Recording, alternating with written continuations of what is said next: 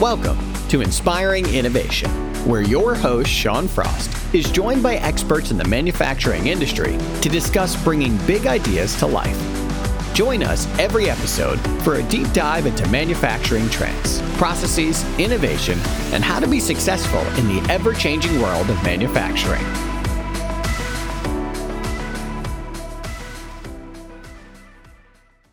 Welcome back to another episode of Inspiring Innovation. We appreciate you listening and tuning in to get some value out of this podcast in terms of what are trends in the industry, what are best practices, what are some success stories that we can share, bringing in our experts, and what are some of the challenges we've all faced together. So, if you are a product engineer, a supply chain professional, a buyer, this podcast is geared towards you, and we appreciate you liking, subscribing, and tuning in wherever you listen to podcasts. And I'm really excited about today's episode because we have our CEO, Kent Lammers, with us. And, you know, we had to basically do a little bit of training our team here on how do we do this before we brought in the big guns. So we're, we're excited to have Kent with us today. And Kent's been with the company for over 40 years. He's come up through the accounting and finance side of the company. So we'll touch on that uh, a lot today, but just really excited to have him here. And I thought, Kent, that we would start with your personal story. How did you come to discover Polo Custom Products? How did you meet our owner? And where, where did your Polo journey start? Thanks, Sean, first of all, for having me. It's great to uh, share some of the stories about Polo and and some of the background with our audiences. So it kind of started back early or late 70s, early 80s. Our chairman of the board for Polo Custom Products purchased a local racket club, and I was working the front desk at the time and going to college. And so I had met him and had been working at the club for quite a while since I was pretty young and to feed my tennis habit and so I was working the front desk, started below that, but then gradually worked up and got promoted to the front desk. And just talked to him one day and said, Hey, if I'm going to Washburn University someday, if there's an opening at the company, back then it was called MC Industries, and I might be interested. And so that's how we met and when we met, and then continued to go to Washburn University and then did land a job at the company, now Polo Custom Products. And I was really fascinated by the quality of the people, how nice they were, mostly local, local graduates of Washburn, and the positive influence on the culture in the company kind of was a magnet for me. And so that's kind of how it all began and still at Polo today. That is awesome. It's it's cool to hear that history and I didn't realize even how far back it, it went. So thank you for sharing yeah, that with sure, us today. Sure. And, and let's talk a little bit about accounting and finance and your background in those areas and maybe some best trends even in manufacturing. So how has that influenced the way that you approach the, your current position and and what are some of maybe the the best practices for accounting and finance and manufacturing? Well, my interest, first of all, I would have never guessed I'd be in manufacturing. When I was going through high school, I was always dreaming of being an architect and then maybe landscape architect, something surrounding that kind of industry. And then went to Washburn, started taking a lot of IT courses, and then after that, finance related, because I, I really navigated towards the finance industry and, and the nuances surrounding accounting. And so early in the company, I started kind of in an IT position. That was back with the big mainframes and everything like that. But quickly kind of navigated towards the accounting side because I had more visibility in other departments of the company that way. And so that whole experience kind of sharpened some skill set with regard to navigating the technology world today and the importance of keeping up with that. Not necessarily always being leading edge, but being at a point where you strike the balance between affordability and ongoing needed technology. And, and I'm glad I did that because technology is an integral part of not only a finance department, but in the manufacturing plant as well. And I feel that the accounting background gave me perspective in terms of being able to analyze certain things that are possible with regard to either an acquisition or divestiture and some of those things that are required as as polo evolves. So I, I felt like that the background i got through washburn from both a technology and it and finance perspective has really helped me. And that's that's an interesting point that i didn't mean to get into but think might be interesting for our viewers is we did some acquiring and divesting and so you learned yeah. some serious lessons through through that. Is there any story that you care to share from that, or anything for for our viewers to know about Polo's history? You mentioned. MC Industries before, and and I believe Polo was a division of that at one point. Um, right. So Polo Custom Products, or the Polo, was a division of MC Industries. We also had Mark Clark Medical Company, a secure ticket, and in the 80s, we had Sunflower Marketing. So we did also purchase a thermo, thermoforming company in California years ago and have since divested all of those except Polo.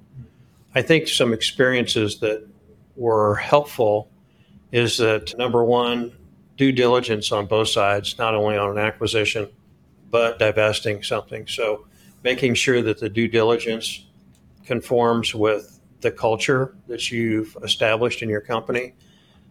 That that's probably one of the biggest challenges companies have. If the dollars look right in terms of growth and opportunities, it doesn't mean that the culture of an existing company or one that you're unfamiliar with fits well into your business model.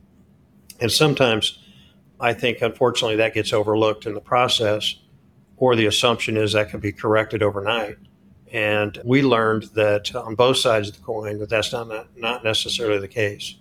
And as you probably know, culture is one of the most important elements in our company. And I think every company, it's super important. And maintaining that continuity is what helps bring success. So I think the experiences I had with that throughout my career helped me realize that it's not just about the, the dollars and cents of a transaction, but some of the important intangibles as well. So, with your 40 years in manufacturing, what have been some of the major changes that you've seen and, and some of the trends that have come out of it? What's maybe some of the things that have stayed the same and what have, what are some of the things that have really changed a lot in, in your time in the industry? Yeah, I think that some of our manufacturing processes haven't changed a lot, but I, th- I would say that it, the products that we make have. So we started out with simple products, dust covers, checkbook covers, things like that. Not a ton of market demand for those. Not, not a ton of demand today. So yeah. we've evolved into making a lot of complex components based upon our customers' needs, and a lot, a lot of the processes are similar or the same we use technology in other ways in manufacturing, but it might not necessarily be on a sewing machine. So, what I've seen is the complexity of the product mix. While we still do some simple things, we're also really, really good due to our product development teams at creating a product that has complexity with it. So that's the, a big change I've seen Definitely. is that we can branch out now and offer OEM products that we would never have dreamt that we could do. Yeah, no, that's a that's a great point, and we have a incredibly gifted, talented, and experienced product development team that can really dig deep in terms of what materials are sealable, what's cheaper, what's more sustainable, what's environmentally friendly, you know, all those types of things that are important to our customers. And like you said, complex. Yeah. those are. I'm glad we have those those really smart people working on those things. So, what are some trends that you've seen in manufacturing happening today, and how can people within our industry and our space get ahead of the the trends that are that we're facing in 2023 here? Well, some of the trends are kind of all, all over the place. I think from as we position Polo, since we're an OEM company, the trend that we try to keep up with is what's the demand of our customers and what's that look like? There could be a host of trends in various markets that we serve, and those can be not necessarily cyclical, but more based upon what's happening in the world. So we stand ready for all those kinds of different things, whether it be government, medical, or any of the markets we serve. I would think that the the part of polo that makes us very competitive is no matter what the product or the need from our customers, it's a relationship business and technology can help and it can be a hindrance to that we like to think that we're using it in a way that's helpful and the relationship with the customer doesn't suffer as a result of some of the technology we can't use. So I guess in positioning Polo with regard to trends, I would say that if we continue to know the customer as well or better than themselves, we stand a good chance of riding through the technology and innovation that's occurring in the marketplace, no matter what market we're serving. So the customer and vendor relationship is more than just making a commodity. We want, and our team, I think, embraces this. We want to be so solid with our customer that they're coming for us to solve complexity. And we're good at that. And I think that that's where the future is continuing to enhance the relationship, find out where our customers going, and we want to go there with them. And then if it's something we can't do, we'll be honest about that. So that's kind of where we posture in terms of we want to be the company that our customer reaches out to to solve anything that they need as they grow. So you've mentioned this already several times. Innovation is important and culture is important. And so, how do you go about having a culture of innovation at Polo? That's a great question. I, culture is one of the four pillars that I try to operate in with regard to culture, vision, strategy, and talent. Those are the four main areas I try to focus my time on. And when Polo was a much smaller company, the culture of employees and the culture of innovation was much easier. What we are positioning ourselves for is to maintain that culture that we have no matter how big we get, because it, it is a difference maker on the positive side. So, for inno- innovative ideas, the attempt is to empower each department to embrace that. So that that goes across the entire company from the production floor to the sales team. If we notice some kind of trend that we want to be a part of, we'll explore it. If our customer is doing something or requiring something that we don't know how to do, we'll learn it. We've proven on several fronts that we can create a business unit or production cell to make things that we hadn't made before, and we do it pretty well. And so I think just given the autonomy to every department that if they see something that we should embrace, let's share that information, discuss it. So there's no lid on anyone that, that says, hey, let's look at this. We can always look at it, evaluate the pros and cons, and I think that opens the door to possibilities. It made me think of uh, a story where we had a production associate who discovered a better way to produce a product and to reduce risk for our customer and making sure that there wasn't any quality issues with a very important component for this particular product. And I remember you encouraging to reward that production associate for raising their hand and for bringing that forward and for all the improvements that came to that particular product because of their situational awareness and, and the way that they discovered that process. So the director and vice president of HR and myself talk to every new employee. And sometimes that's in person and sometimes it's remote if it's a, a location away from the corporate office. in that dialogue, we tell them as they're being trained. If you see something that doesn't look right, question it. If you see something as you become an expert in your field that can be done better, tell us. There's nothing sacred. For well seasoned veterans on the floor, they they know the job better than we do. And it's paramount that we listen to them. They do the job every day. They know the answers much better than we do oftentimes.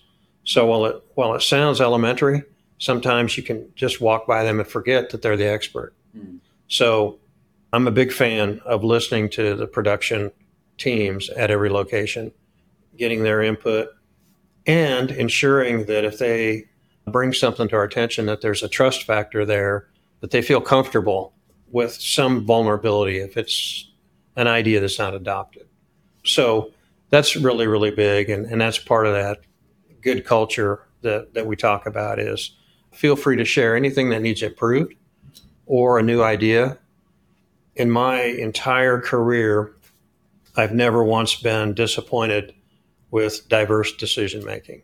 It's never led to a scenario of, of a negative outcome. So I think that's pretty telling.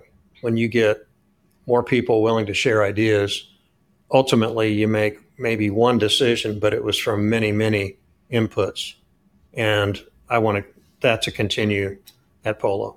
100%. Those are all really great points. And another thing that that reminded me of was a story that I heard where you were training in sewing. And I think maybe Brian was giving a customer tour and they, they were wondering about our sewing capabilities because they saw you out there on the line. yeah, it was a true, true story. Yeah. I was training with another person from Topeka, and the first time we'd actually been trained on the sewing machine, and Brian's given a tour to the CEO of another company, and, and, I could just read his body language when he walked by and saw us sewing. Like, I don't know if I want to do business with this company. right, yeah. So right away, I recognized that. We said, "Hey, here's who we are, and we're being trained. We've never yeah. operated this. We're not making your product." yeah. So yeah, it was a funny story, and but we recovered on that. yeah, Way to rebound. Yeah, we rebounded. this question's kind of along the same lines, which is new processes, new technology is important today. How do you go about adopting the organizational changes that come with those things? And what, what's been the benefit of implementing some new processes and some new technology through your time at Polo? Well, processes definitely drive results because, for the most part, associates are all trying to do the right thing and row the same direction. So processes and doing it consistently time over time are very important because people change, things shift from time to time. And if you don't have sound processes and documentation and principles surrounding that, thus, you know, ISO guidelines tell you that it's pretty important. And we have audits routinely with regard to that. So it's so important, but sometimes gets overlooked. We try to drive the fact that if something's worth doing, it's worth documenting it and having it so when later when we questioned it, we also have the context on why it needs improved. If it's random, the output becomes random. and with the quality guidelines that we subject ourselves to and for our customers, I think process documentation and validation are critical, especially in a custom business. So that and that not that's not only on the production floor. That's in every department. It's HR, it's finance, it's PD. Have a well designed, documented process. That way you can be assured that it's going to carry forward in the future. Can you speak more to adopting a new technology? Because you don't need to go into the specifics or any hair that may have changed color in this process, but the ERP system that we adopted, you were a major driver of selecting and implementing and executing that project. So, can you share a little bit of high level learnings about how to undertake such a huge sure. challenge like that? That ERP, I think, was when we went from our mainframe, which served our needs for 30 plus years in the company, which hats off to some of the prior people that worked for us or who worked for us that did a great job programming that. But we decided the ERP system was necessary to automate time tickets, cost studies, everything that we need to evaluate the business. And something like that, kind of like a new payroll system, impacts everybody in the company. And everyone reacts to change differently. So that can be a tricky ordeal. The one of the keys is to have empathy with folks on how they handle that change and adjust the communication style to that person or department. Because everyone's going to be different. And then what what we did was we researched failures on an ERP system and said, let's not do that. Because at the time, and still today, it was one of the biggest investments we've ever made in the company. And we, we weren't going to have a second chance, so it could not fail. So study what won't work and don't do that. And then try really, really hard to get the outputs you need that drove the decision in the first place. Now, when our board approved that expenditure, one of our board members said it's going to take five years before you get your arms around it. And then you'll be able to get the results that you want on the data and everything else. And that was about right on. It took us that long to just kind of tweak it, adjust it, find out what information was valued and what information was not needed. Today, I think we can fairly say that we couldn't live without it. I'm all about measuring so the department leaders have the information that they need to, to run their teams. And with that instant data, they can gauge the pulse of the company as day to day, hour to hour. The other piece to that, as I recall, and, and being part of that with the IT team, was that communication transparency. Something's not working well, let's discuss it. And we had lots of meetings every day because there was something not working when we went live every day for quite a while. And he just had to have the mentality that it's worth it, ride it out. Now, I wouldn't say you'd want to do that very often, that kind of change. However, hats off to our Rob Ward and his team for doing such a great job and, and getting that migrated. And it, it was a big step for Polo and we utilize that functionality so much today. I, it's one of those things you can't imagine not having it. It makes me uh, think of the saying, standing on the shoulders of giants. I, I feel very fortunate to be at the company after that yeah. process because we take it for granted how great the information is that we're able to get back in terms of the actionability of the the information that comes out and and what we can do to adapt our day-to-day approach to reach out to different customers to notice when things are not where they are supposed to be in the process and so so we can be nimble and agile which is so important to the yeah. success of our customers at the end of the day and so thank you for all the hard work yeah. and tears and sweat and and hair pulling that there, came out of, of, that process as well. Those were some long days, Sean, and and I remember one time, and, and, the IT department deserves all the credit for sure. But I was on a call the night of the flipping the switch and going live, and I remember I had decided to go home and phone in, and I fell asleep on the phone. This was like midnight or one in the morning, so I uh, actually fell asleep on the phone and woke up eventually. But that's how many hours we worked straight yeah. for that. And it was just also the belief that, hey, someone on our team said, hey, nobody's going to die during this. Keep that in mind. You know, when you're looking the next day and there's so many things maybe not working right, we're not going to have any fatalities as a result. So just keep perspective on it. And uh, the legacy system worked for a long, long time, and and it did it met its needs, our needs, and but this was something that uh, prepares us for growth. So continuous improvement is important in manufacturing. How have you all approached that throughout different departments, throughout different operations throughout the company? How do you view continuous improvement and how has Polo executed that throughout the years?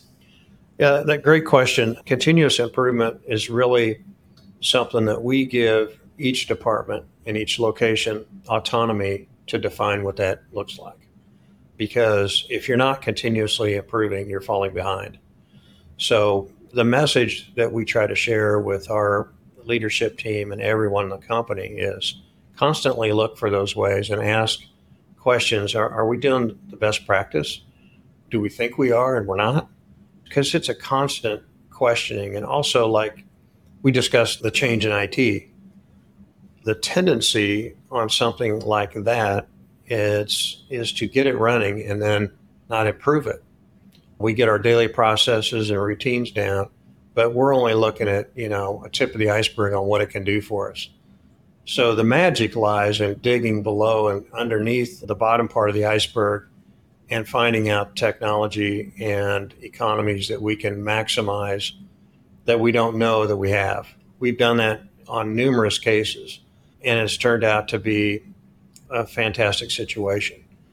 So there's always ways to improve because everything's always changing.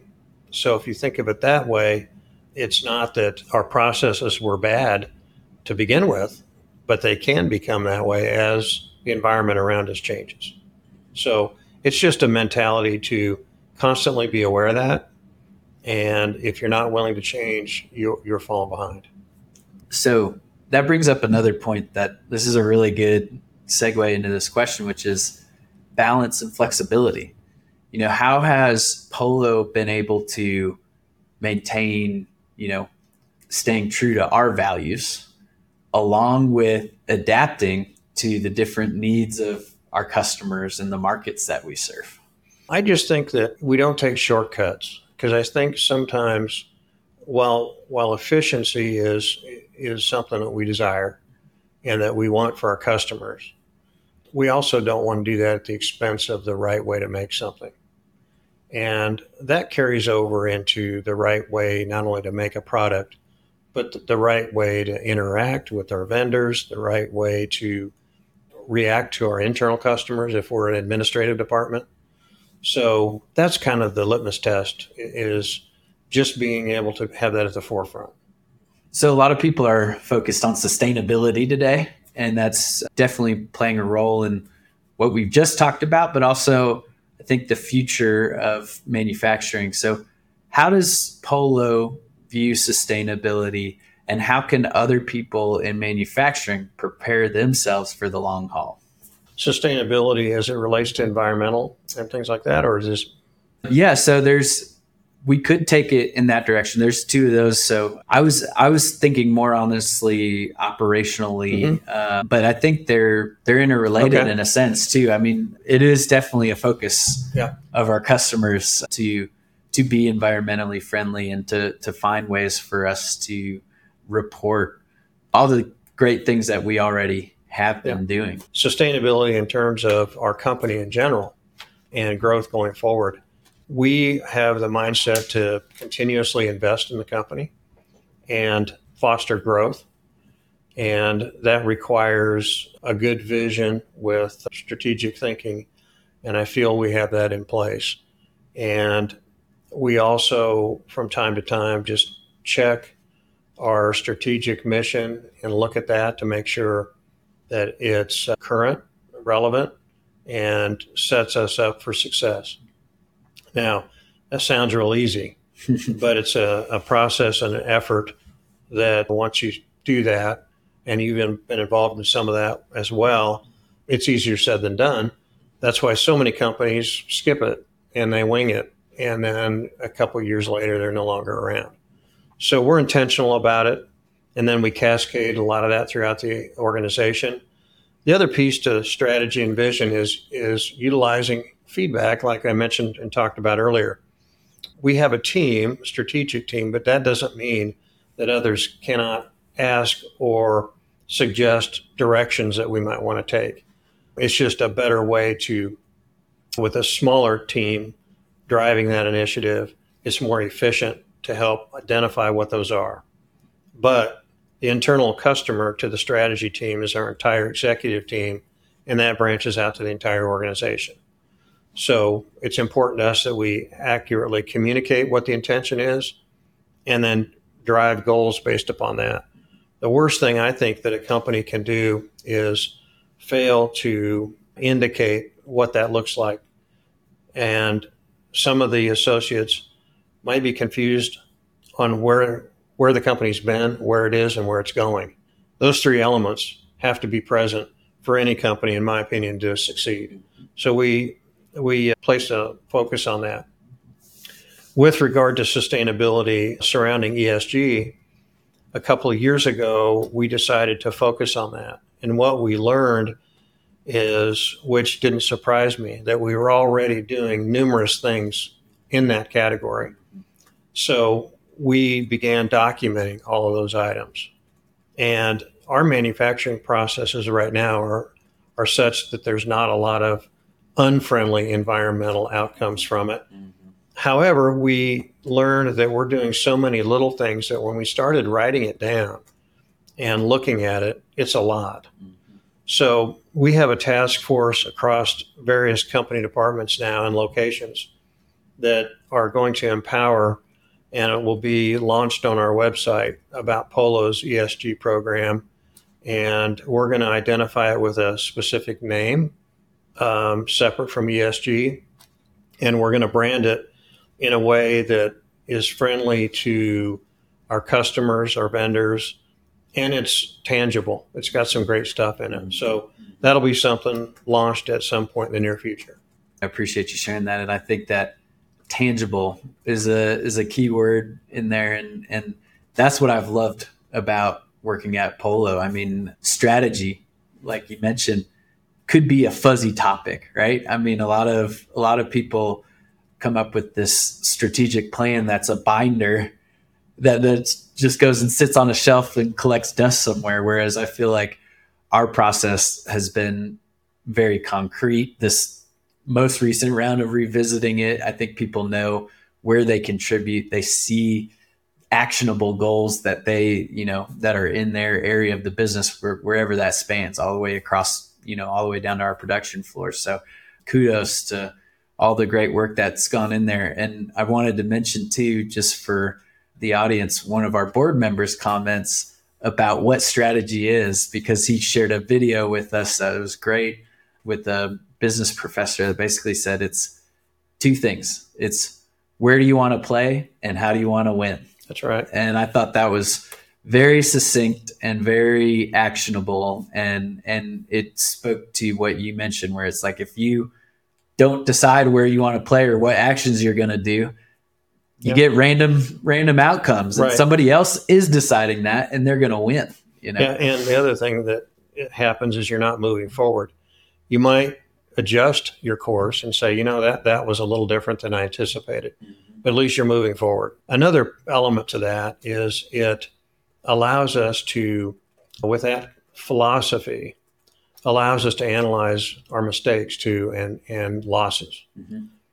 Nobody is going to win every game or win every time, whatever the scenario is. Mm-hmm. The key is learn from that and what would you have done differently. Right. A football team doesn't expect to go undefeated the whole year and then win the Super Bowl. The key along the way, analyze, and they, and they all had a strategy going into the game. Mm-hmm. The key is to analyze your loss and why, what, what failed. Right. And same applies to business. You make the best decisions that you can with the information yep. that you have today and course correct. Yeah. It's a, it's a roadmap. Right. So you know where some of the anomalies are mm-hmm. and where things might have deviated from what you planned originally. And if there's good reason to act outside of the budget items, we discuss it, determine. And to your point about agility earlier, I think that that is one of our advantages. We're an agile company and we can be flexible quickly when we need to. Some companies that have gotten so big have kind of forgotten about the importance of agility. And I am confident that as we grow, we're still going to challenge ourselves to be agile, even though we're larger, because that being able to slightly pivot is a fantastic opportunity and a strategic way to move forward and be successful. We try to provide that exact agility value to our customers because our customers work for large bureaucratic OEMs. So we can be their edge on the outside that can react quickly and, and faster than they can and, and get scale products in a way that they wouldn't have been able to do internally. And I think I think so many of the things that you all have set up over the years allow us to do that. Like even those ISO guidelines that we talked about, we've got a cross-functional team of people around the table when we're looking at a product. And we've got agendas so that we can get through everything that, you know, sometimes our competitors it would take hours and hours and hours to have that meeting, but we've got really great people, really great processes, and we've got representation from from quality from the get go, so that we make sure that we're making products that can't afford to fail. And, and the key to to that, Sean, too, in my opinion, and and, and our director of quality is fantastic, mm-hmm. is to make sure that we don't write something just to put in the book. It's to document what we actually do. So it sounds simple, but it's amazing on over time if something's unchecked how it takes on a life of its own and you're wondering how did we get to that point? That's not how, what's written. Right. Well that's what an audit iso audit is supposed to uncover. Absolutely. The easiest way is just stay true to your procedure and if you find it's necessary to change it document it. Right. The worst thing you can do is to go stale on documentation mm-hmm. and then because then it loses its purpose. So, from your perspective, what are some of the keys to success in manufacturing, and how can how can people position themselves for long term prosperity in our industry? Well, not only in our industry, but it overlaps into others too. Mm-hmm. Is I'm a huge believer on open communication and transparency, and a lot of companies I think agreed with that 100 percent but then they go to their day to day and they and they don't execute that. We're not about micromanaging, but what we are about is openly communicating challenges and failures. And when somebody needs help, it's not a weakness to ask for it. It's actually a strength. That might be totally opposite of how we're conditioned growing up, but that's the truth. The more you document your job, the safer you are the more you ask for help when you need it or admit you don't know something that you feel you should, the stronger you're going to be and the stronger the company is. We're advocates of ongoing training at every level of the company. So people are not prohibited from saying, hey, you know, I, I'd like to learn more about that to do more my job more effectively. We embrace that kind of thinking. And I would like to think that we do a pretty good job of selecting those items that are pertinent in those areas. And I think that in manufacturing, in any kind of organization, that that is, you know, you might have heard Simon Sinek talk about the infinite game rather than the finite game. Those are elements of an infinite game. Don't be thinking so small you're worried about what happens today think of the impact that that has for days, months, and years to come. That's where that's where the prosperity and then that energy and that momentum continues to build success, build success. Okay, throw a failure in there, convene, analyze it, and find out why, learn from it, move on. So those are some elements that come to my mind. And then lastly, can you share any stories or of successes or challenges that you've faced in, in your time at Polo and how that's shaped your leadership approach or your decision making throughout your career and in your role today? Yeah, I, I think that throughout my career, in terms of a couple things jump out. Whatever role I had at the time, I wanted to be the best at that that I could be. So if it was controller or CFO, I just focused on being the best at that position and going above and beyond and not worry about tomorrow. And so that really kind of shaped my thinking in terms of encouraging others to constantly learn. Because the other element to this that I saw when we went to the ERP system, and we've experienced some some great growth in the last two or three years, especially post pandemic, is that if a person's not constantly trying to improve, as you grow, you can fall behind. And we don't necessarily want that to happen to our people. The other thing that I'm very big on is creating other leaders. That was an element that existed in the culture that I came through the company and the history, and it fits natural with my style. I want to create successful people, probably more so than I focus on myself. And that way, everybody wins when you've got great leadership throughout the company. So, creating future leaders is, I think, in my role, paramount way to think about it. And then empower leaders to, to create other leaders. And it, the high tide lifts us all. So that's some things that I've adopted, which I think people embrace, and it's refreshing.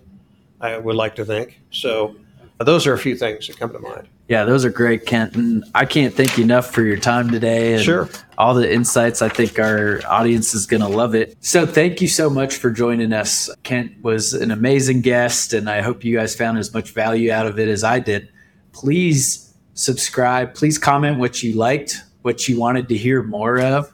We'd love to get your feedback, and we'd love to in, enhance this podcast for you. So we launched this every second Tuesday of the month, and we'd love for you to tune in. We appreciate everyone that's been listening, and we hope that you're finding some value and insights in our industry.